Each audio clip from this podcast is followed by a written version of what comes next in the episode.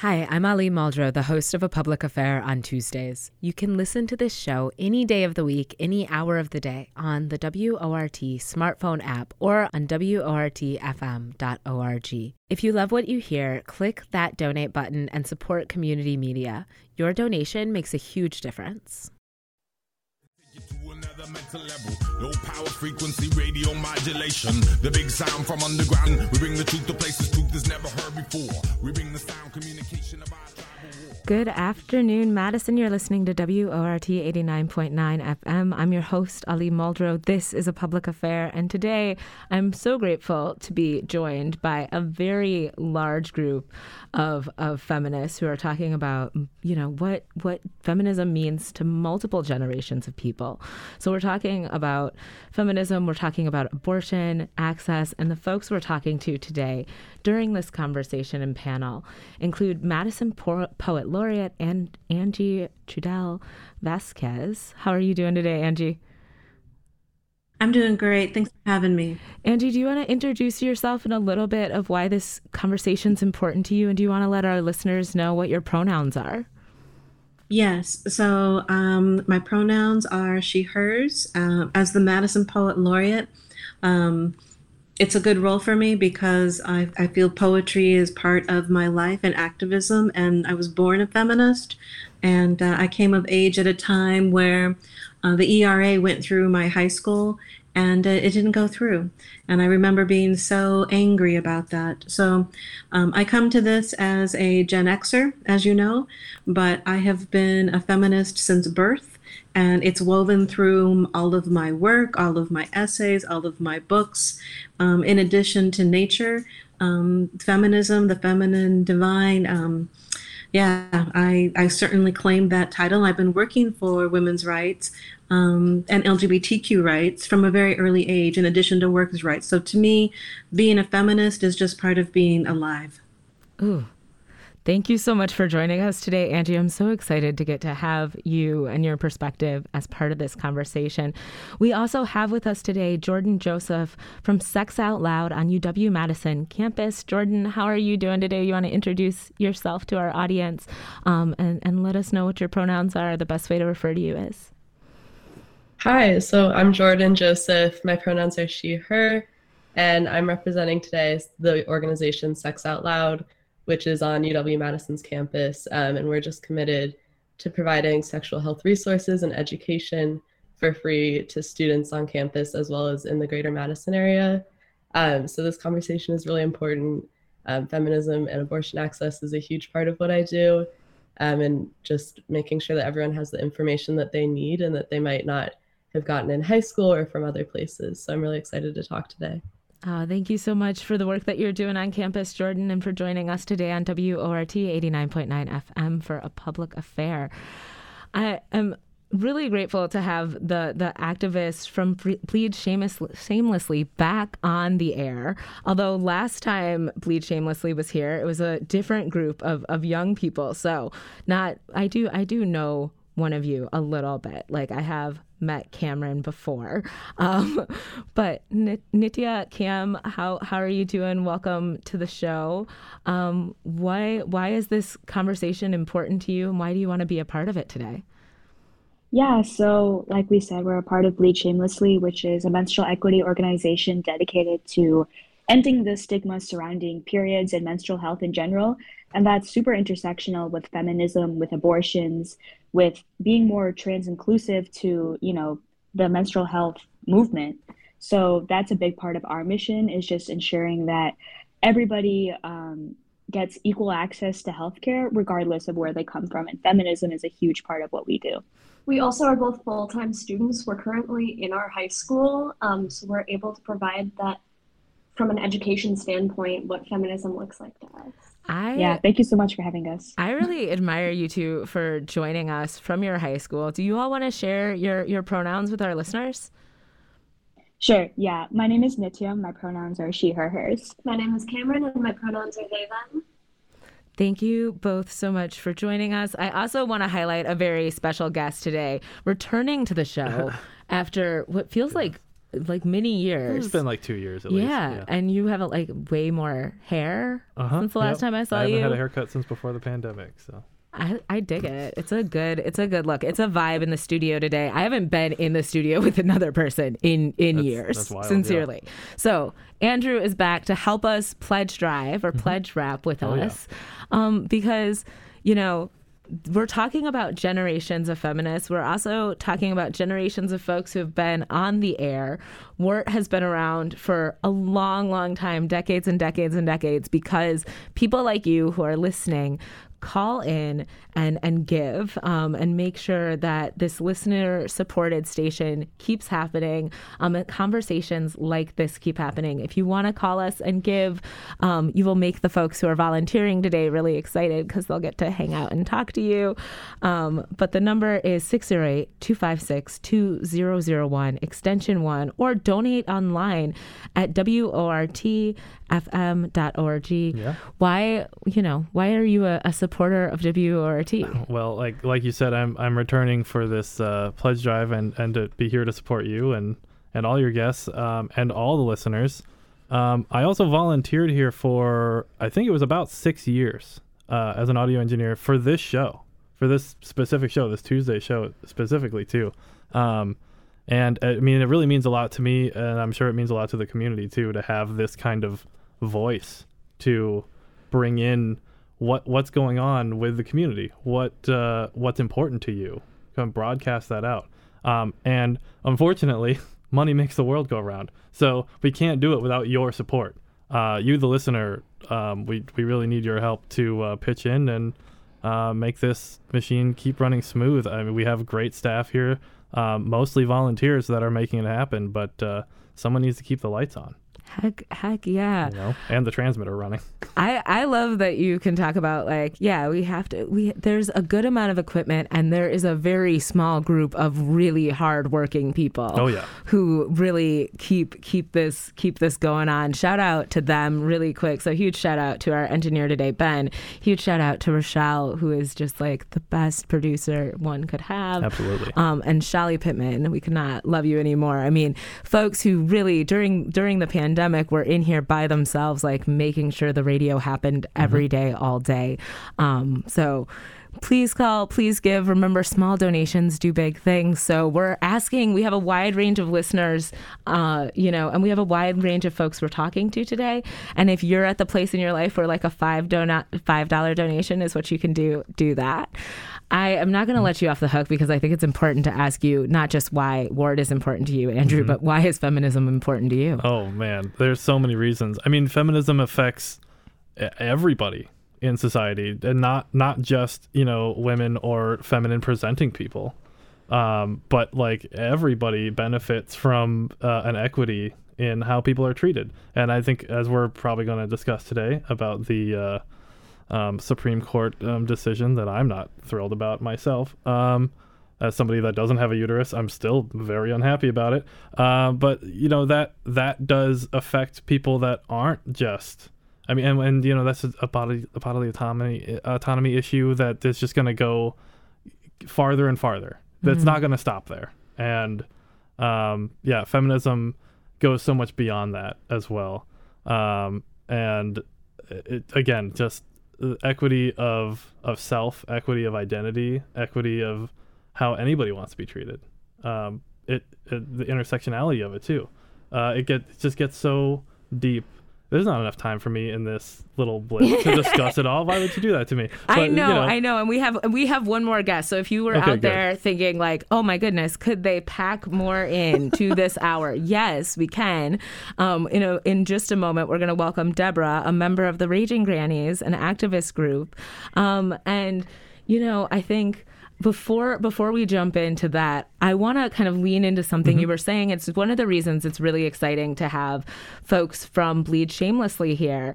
Um, you know, one of the things we really heard after Roe v. Wade was overturned, y'all, was that people should delete their their period trackers. right. That the monitoring of the bodies of people who may become pregnant would be so greatly intensified that people should really guard their privacy. How did you all respond to that? What does what does Bleed Shamelessly have to say about kind of that intersection of this issue?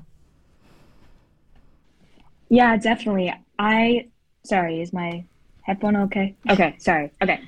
Um, the intersectionality that feminism and period poverty represents is definitely something that we as an organization are heavily focused on. Um, it's quite unfortunate the thing that happened with the period tracking apps, um, especially with the recent announcement on Roe v. Wade. But we believe that your period is definitely nothing to be ashamed of.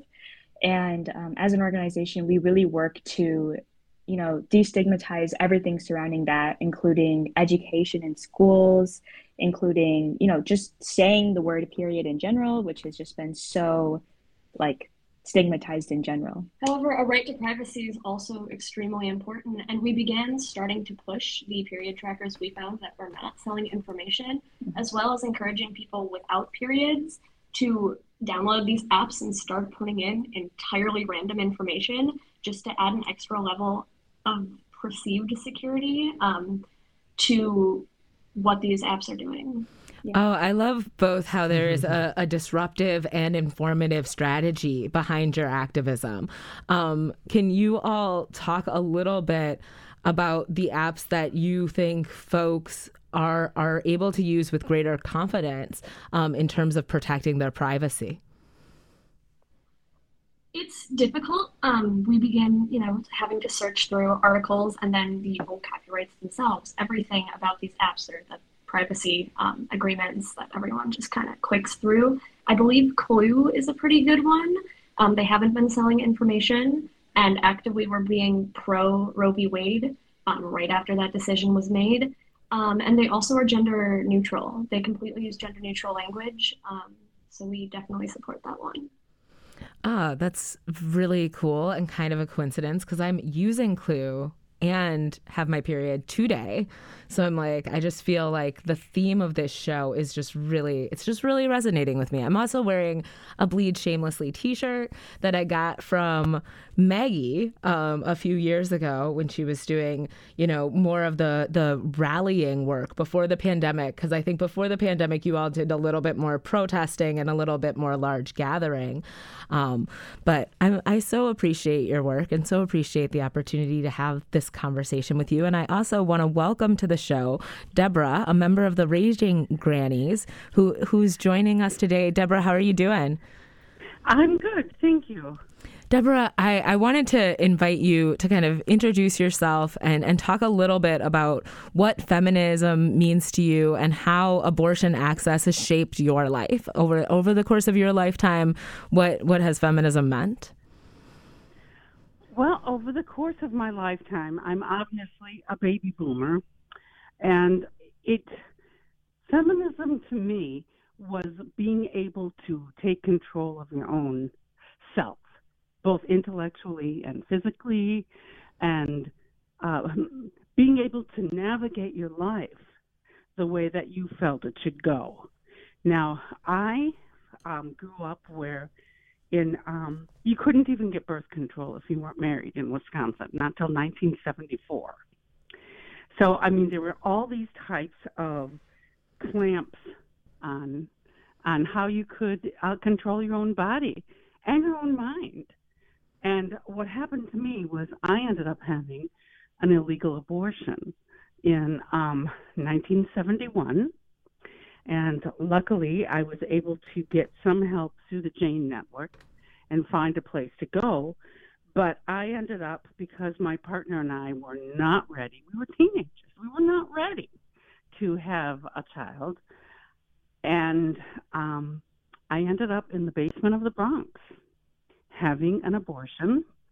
Um, I was told that it, the, the person that was performing it was a doctor from Cuba who wasn't allowed to get uh, a license here. But he didn't speak English, and I didn't speak Spanish. And this was through um, one of the people that was working with him, and it was a terrifying experience. Mm. it was, you know, it, it. I think that shaped my life almost more than anything, because it was like, no, I mean, this is not right, oh. you know. And then after Roe, um, you know, I felt that there was really some protection. I went on to have three really great daughters, and they had some protection. You know, there were ways of them having more autonomy over their life. And now I have a three-year-old granddaughter who doesn't have any, who's none. And so it's it is such a world back, so, you know, such a backtracking, and I am so angry about it. That's I guess that's my real feel because I hear from these pro-birthers that um, you know abortion is not health care; it's only killing babies, and that is such a lie. In between um, my second daughter and my third daughter, I had a miscarriage at 14 weeks, which is, you know, past the first trimester. I went into shock. And if my doctor had not been able to give me a D&C, I probably would have died. Mm. It's just that there is no way that our government should tell us how how you know we can protect our bodies and what our health care is and what our health care isn't. Deborah, I think it's so incredibly valuable. And I think our listeners agree because one of the comments our, our producer sent through was wow, these are stories you won't hear on other media. I hope we see those pledges rolling in from our feminist, feminist listeners and allies.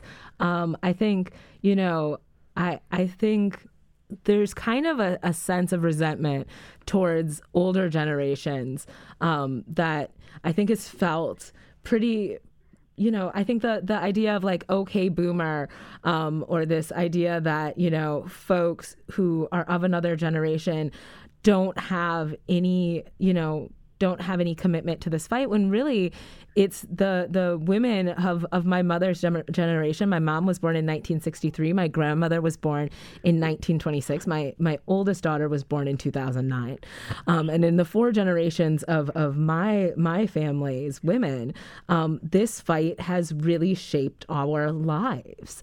Um, and it is it is the the boomers who were able to you know who were around and and and speaking out when Roe v. Wade happened. Um, can you talk a little bit about what it was like for you to to be around during Roe v. Wade? What what it meant to you um, when when abortion became a a right, um, something that you had the right to, though something that you had the right to privacy around. Um, what did that mean from you for you as somebody who had to have an illegal abortion?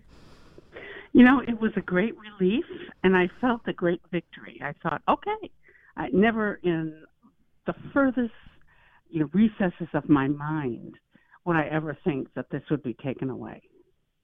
I it, and that's a part of the problem and part of the criticisms of baby boomers is that yeah, we were in the street. I mean, you know, my political um, and this is you know after I've had the illegal abortion. I went on to be a part of SDS and part of the anti-war movements, and I, I became a pretty active political person when I was younger, um, thinking that you know we were able to do a certain amount of change, which we were.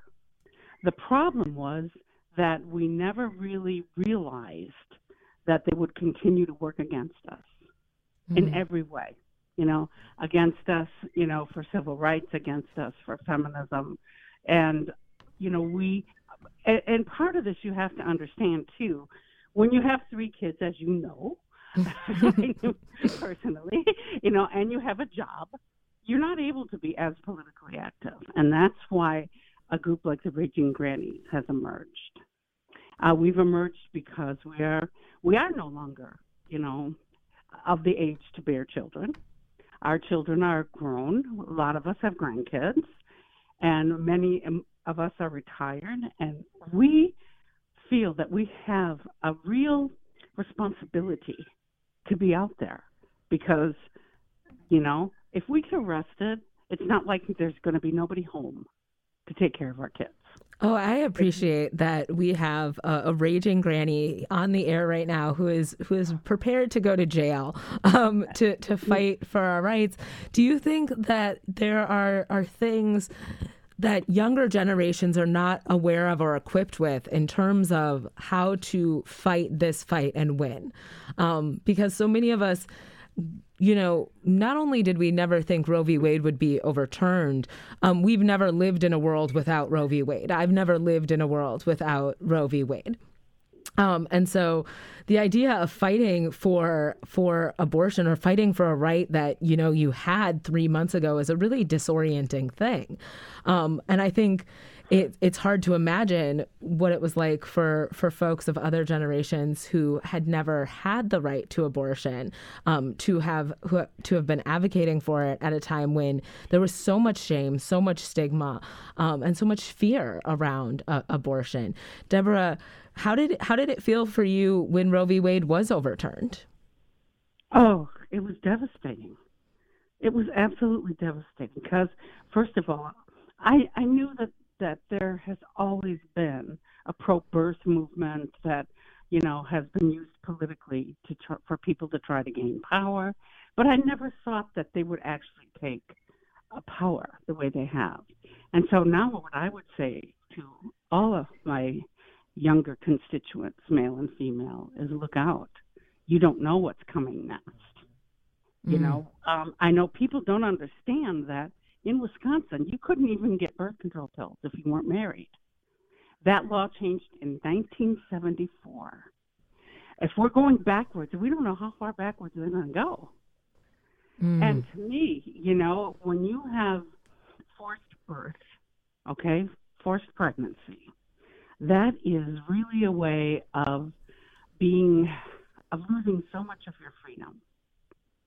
I mean, when I think about forced pregnancy, and I think about Nazi Germany, where they had these camps of young Aryan women that they would have like soldiers come and they'd want to get them pregnant because they wanted more of the Aryan race. Or, in the opposite way, I think of slavery, where they wanted their women to be pregnant because they wanted more babies so that it would increase their wealth.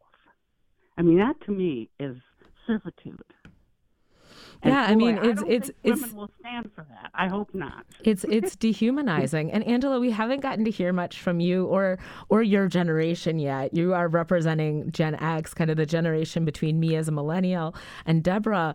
You know, as somebody who's been situated on kind of both sides of these stories in terms of the progression of women's rights throughout your lifetime, how does how does you know this current moment resonate with you? Well, I was the poet in residence for um, the Priory Writers Center in uh, Chippewa Valley in Eau Claire when this went down. And um, I felt like I really had to hold the space as the poet in residence and being an activist. But you're right. Um, Roe versus Wade was in effect most of my life, and it was devastating. But um, in my mind, it's time to be an activist again. And there were folks that were older that were tired there were folks that were younger that were devastated. And I'm like, this isn't over. And I look at what Kansas did and how they push back. I feel like there are people that always overreach, and we watch the pendulum go back and forth. And Roe versus Wade has been on the ballot every year that I can remember. It's always been a threat, and it was never codified. And neither is Board versus uh, Brown versus Board of Education. That's not codified. How far will they go back? They will go back far. If you haven't read The Handmaid's Tale, I recommend you to. And every woman I know who has ever read that book starts putting cash under their mattress.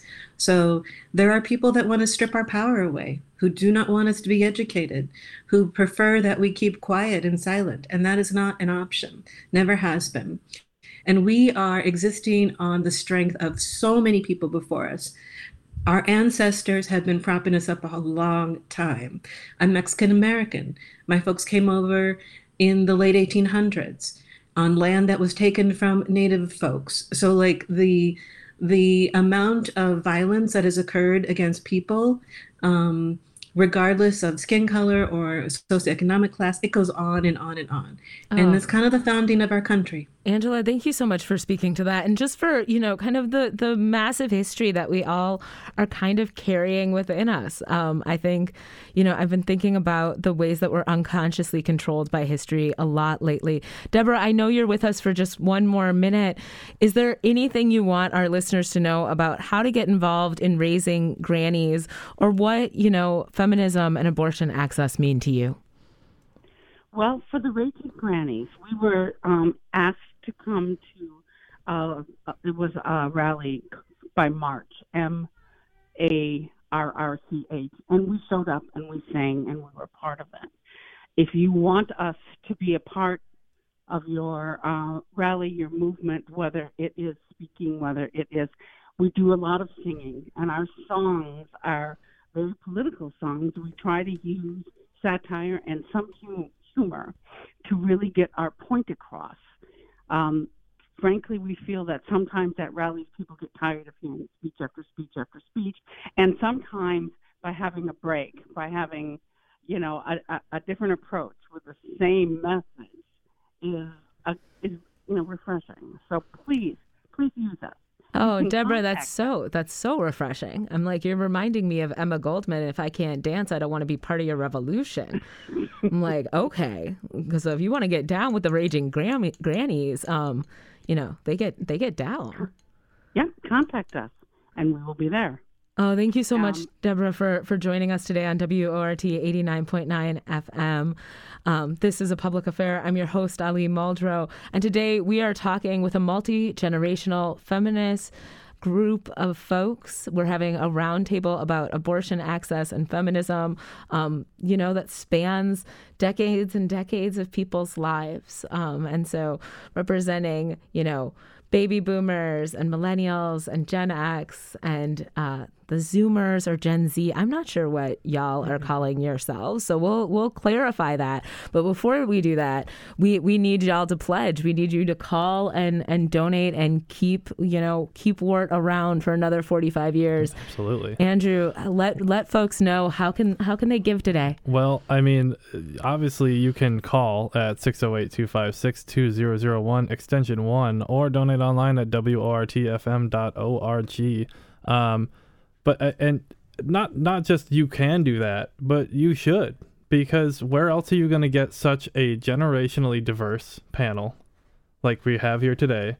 And also, I mean, uh, the story that Deborah just shared with us is uh, just amazing. Like heartbreaking, of course, but also like during a time where Cuba was completely isolated from the world because of capitalist forces um, a Cuban doctor helped her with a very illegal procedure at the time that was life saving, um, potentially life saving or not doesn't matter. It was. Well, I think a lot of people necessary. think of of their abortion and their choice. You know, of when course. somebody says, "Hey, I was a teen, I didn't want to be a teen parent," I think you think, I mean, yeah, that, my, that could save a life just yeah, right there. My whole yeah. my whole life would be different if I hadn't had that option, and Absolutely. I should have the option of getting an abortion yeah. with somebody I can communicate with in the same language. Of like course, I should not. Nobody should have to have an abortion in a basement. Right. And I think one of the things that's great about WORT is I think it's easy in kind of the political rhetoric around abortion mm-hmm. to forget that this is real people's stories, oh, right. real people's lives. Yeah. Which,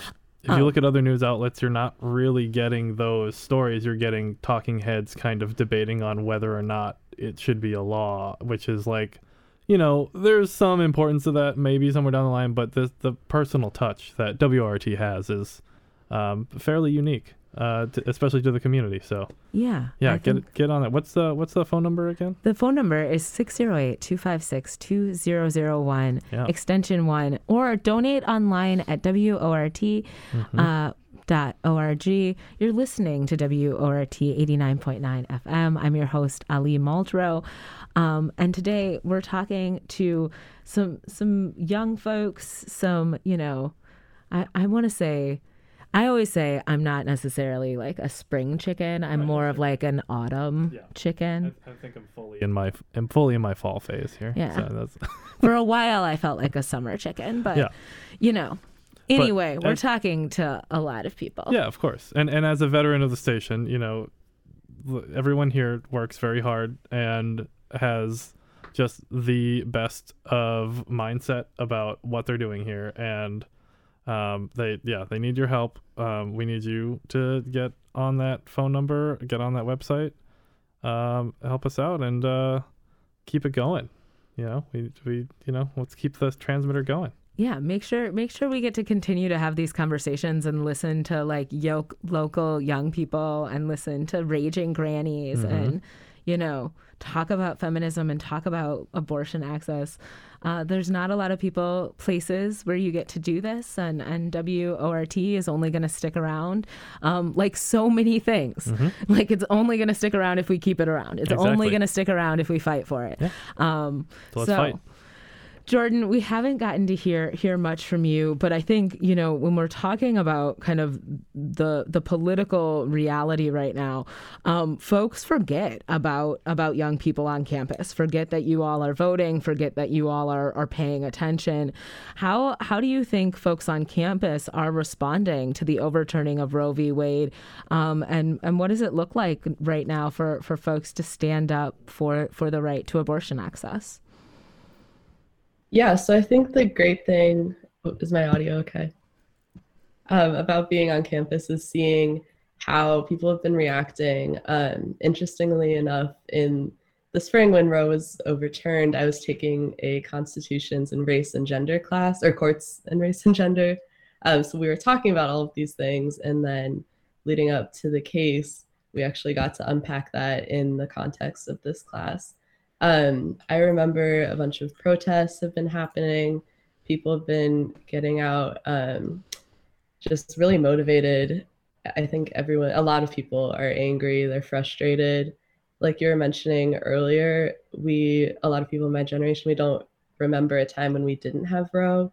And so I think some people might have taken that for granted. I think I did, having that right to abortion and then all of a sudden it's gone. So I think it's a good reminder not to take a lot of the rights that we have for granted um, and to appreciate them while we do have them and continue fighting for them. Um, it's cool to see, I think, throughout my life. I remember in high school with the gun violence movement um, and March for Our Lives, things like that. And now just how how much people care in my generation, um, going through social media, seeing people posting sharing their stories and trying to get people out to take action. The conversation about abortion is often, you know, includes a conversation about sexual assault. Campus sexual assault has been a prevalent phenomena for decades.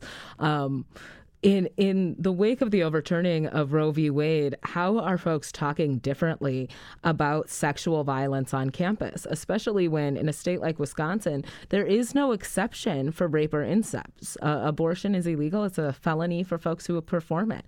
How are you all talking about that as young people on campus? Yeah, so it's definitely a very important conversation. Um, with Sex Out Loud, we do a lot of work with sexual assault, um, particularly with Greek life, and we work on trying to create a culture of consent as opposed to the rape culture that we typically see um, in society and on campus. So we talk a lot about trying not to normalize things like rape jokes or victim blaming. Um, a lot with the resources that we have on campus. Um, I think the school will often talk about traveling in groups, carrying pepper spray, things like that, that really put the responsibility on the individual. So we work to talk about changing the wider culture and making sure that we're normalizing consent. Um, I think I'm not sure how much the conversation has changed on campus. I think it's just continuing to work on making sure that sexual assault isn't a normal thing that happens. Um, and we're just working really hard to make sure students understand what sexual assault is, what it means, what it means here on campus, especially with drinking and hookup culture and things like that going on, how we can navigate that. Thank you so much for speaking to that, Jordan. And I, I want to jump over to, to Nitya and Cam because I think oftentimes when we talk about abortion access, um, we we forget the range of people who are impacted by abortion, and we don't we don't like to think of of really young people um, as people who might need an abortion.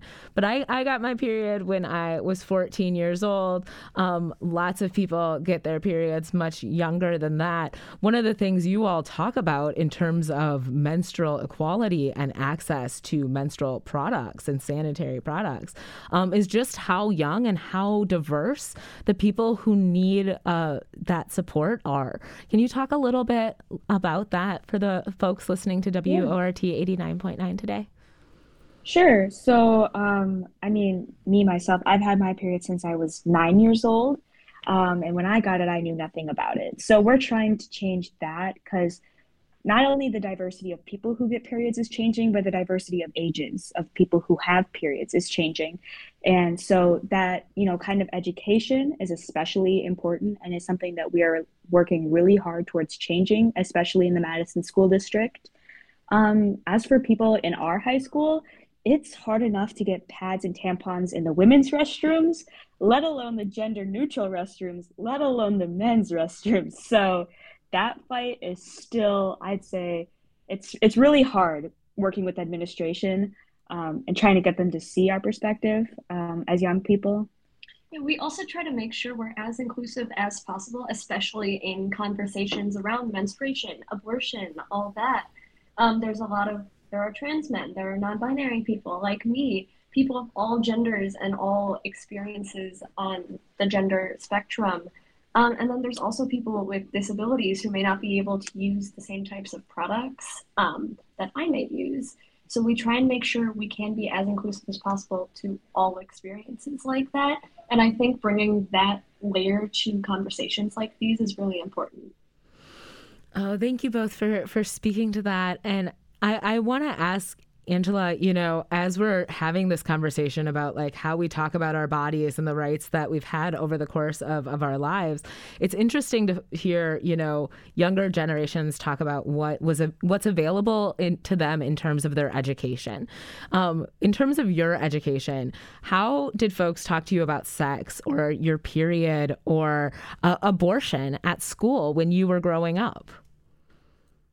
Well, we didn't get a lot of that, as you can imagine. And so Planned Parenthood was our resource for many folks of my generation. And um, thank goodness for Planned Parenthood. But our sex ed was in elementary school, and it's pretty nominal. Um, I was raised Roman Catholic, so it wasn't something that was encouraged to have um, sex before marriage. Um, I'm happy to say my folks are pro choice now and do support Planned Parenthood, but it was evolving.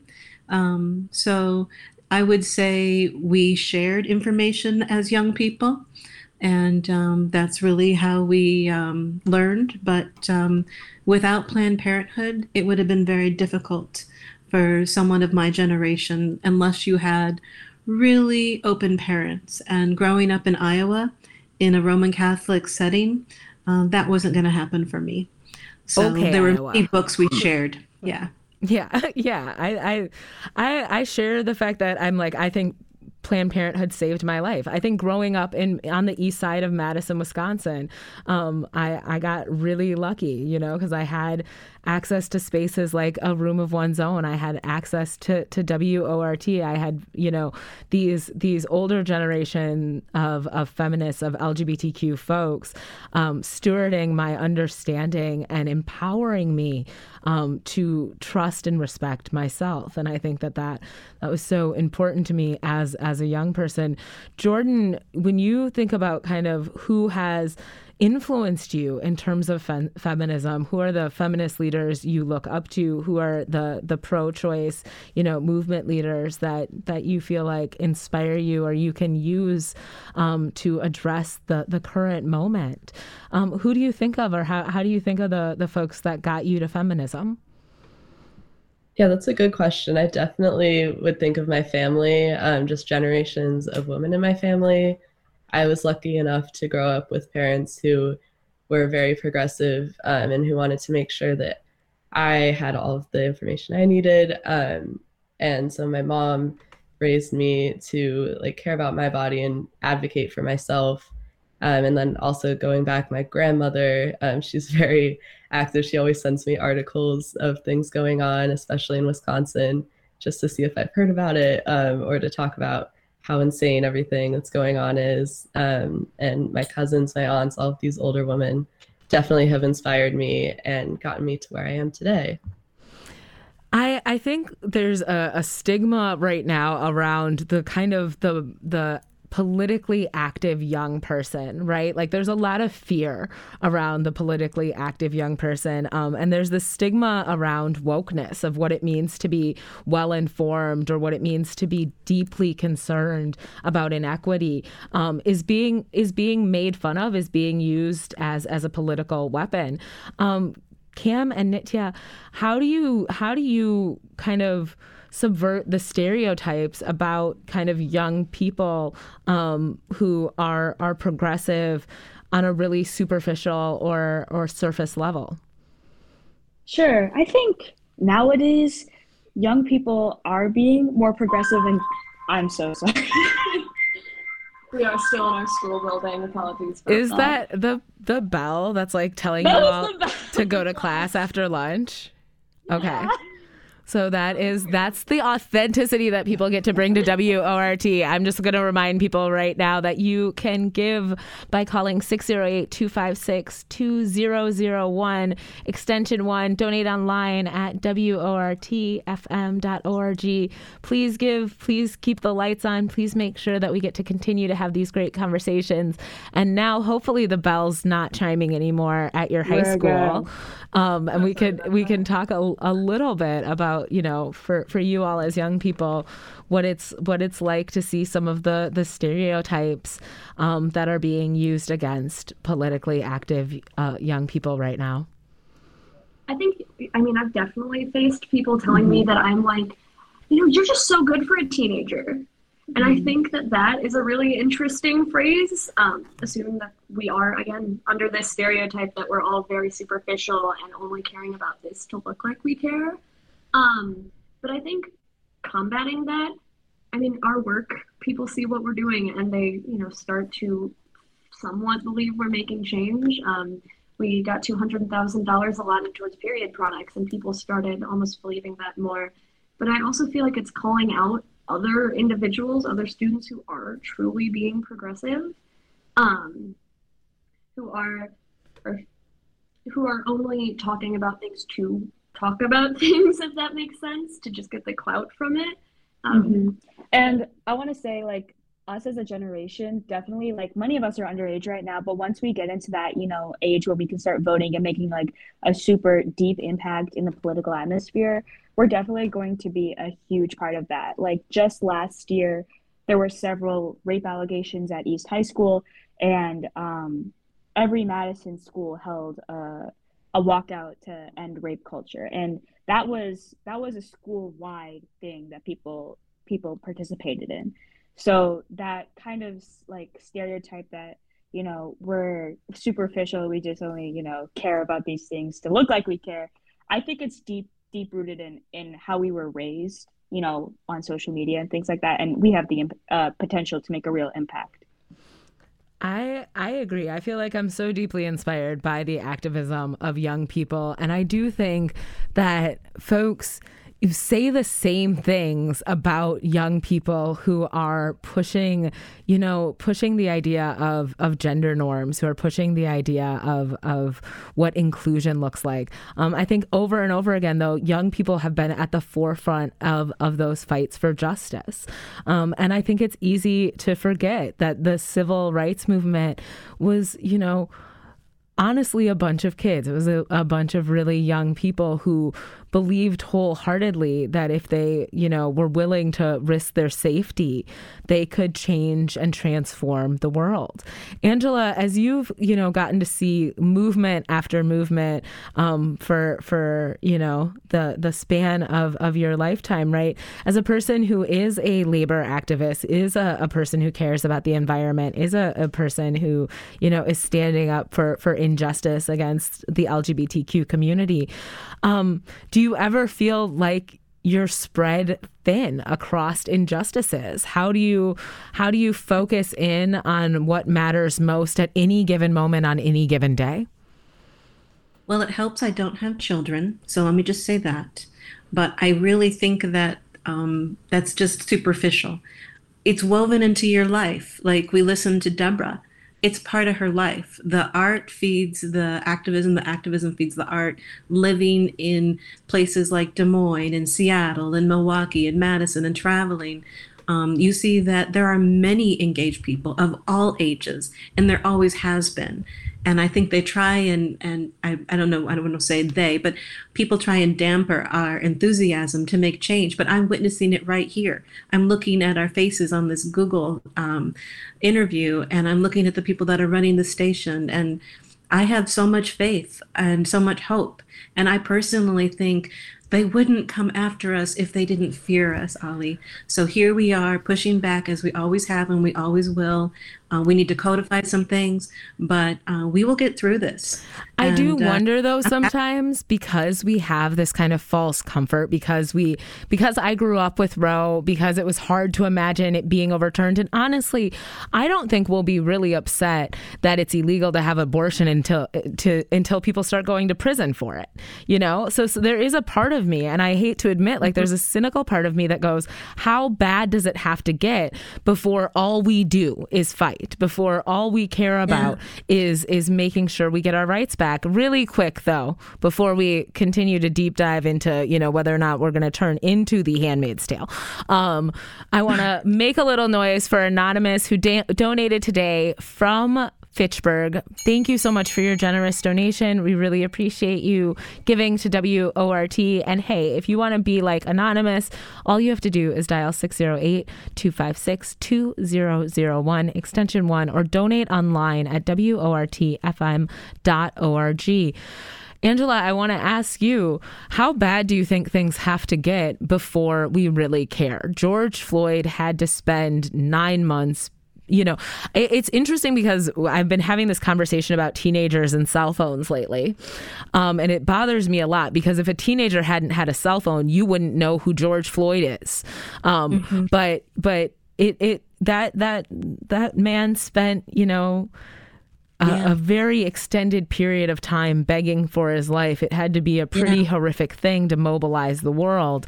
How bad does it have to get in terms of abortion access um, before we, as as feminists, are are unified and mobilized across generations and across races and across the country? I don't know how bad it's going to get, but I'm going to give you an example of when I worked at the ACLU and the marriage ban went through, and that mm. was devastating. Oh my 10 God. years later, 10 years later, we had marriage equality, and it was people on the ground talking to one another, sharing stories. And I was there for the oral arguments at the Seventh Circuit Court in Chicago, and we're bringing together plaintiffs from different states. And it was a beautiful moment because it, it came down to who did the judges believe and who were they sympathetic to? And they were not appointed by Democrats, they were appointed by Republicans. And this false binary thing really gets on my nerves. But I will say that how bad does it have to get?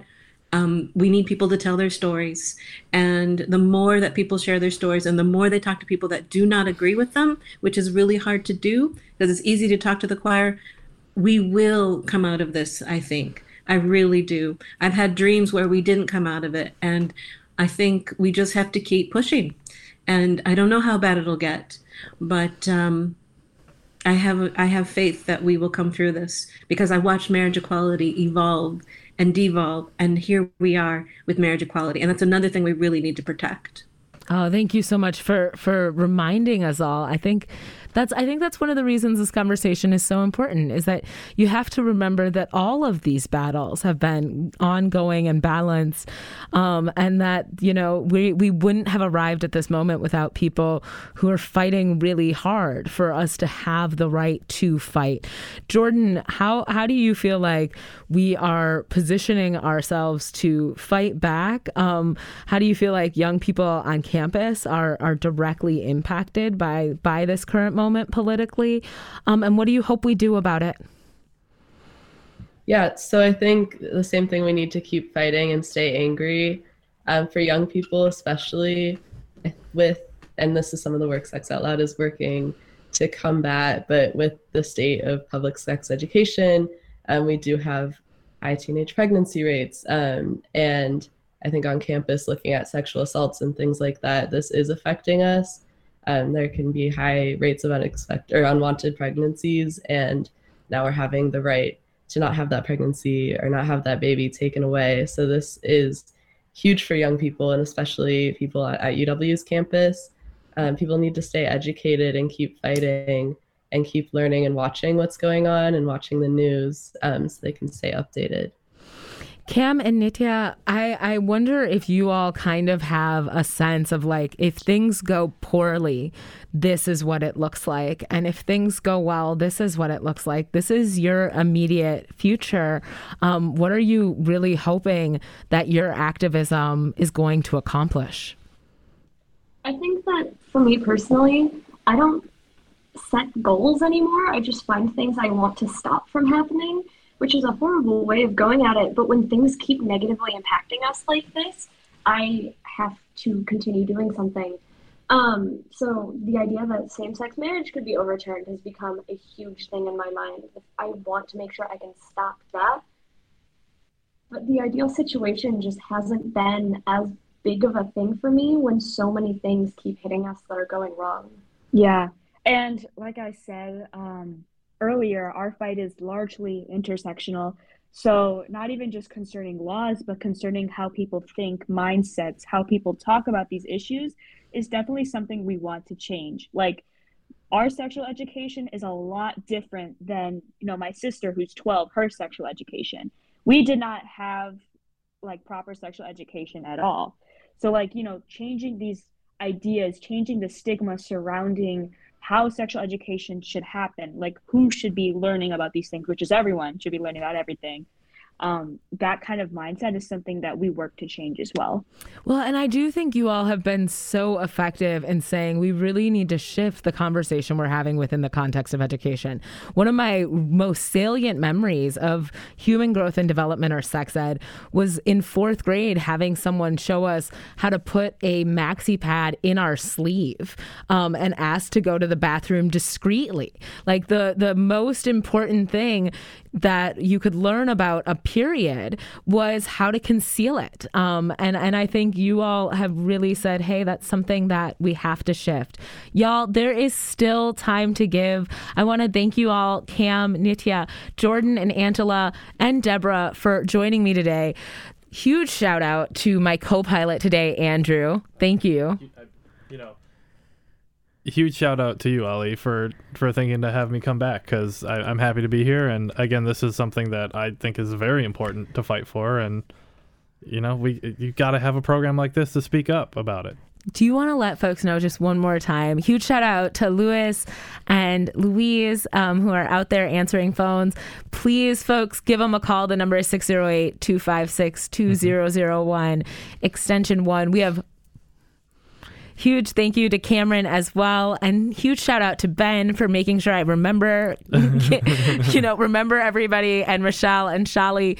Um, y'all, if you want to keep us on the air, you got to give us a call. And also shout out to Cooper's Tavern who donated food. The number is 608 256 2001. Thank you for listening to WORT 89.9 FM. I'm your host, Ali Muldrow. This is a public affair.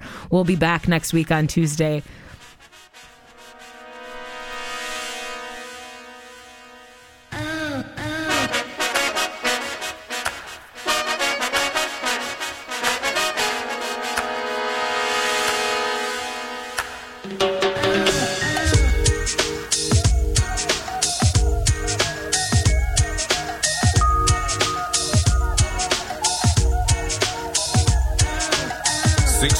The mic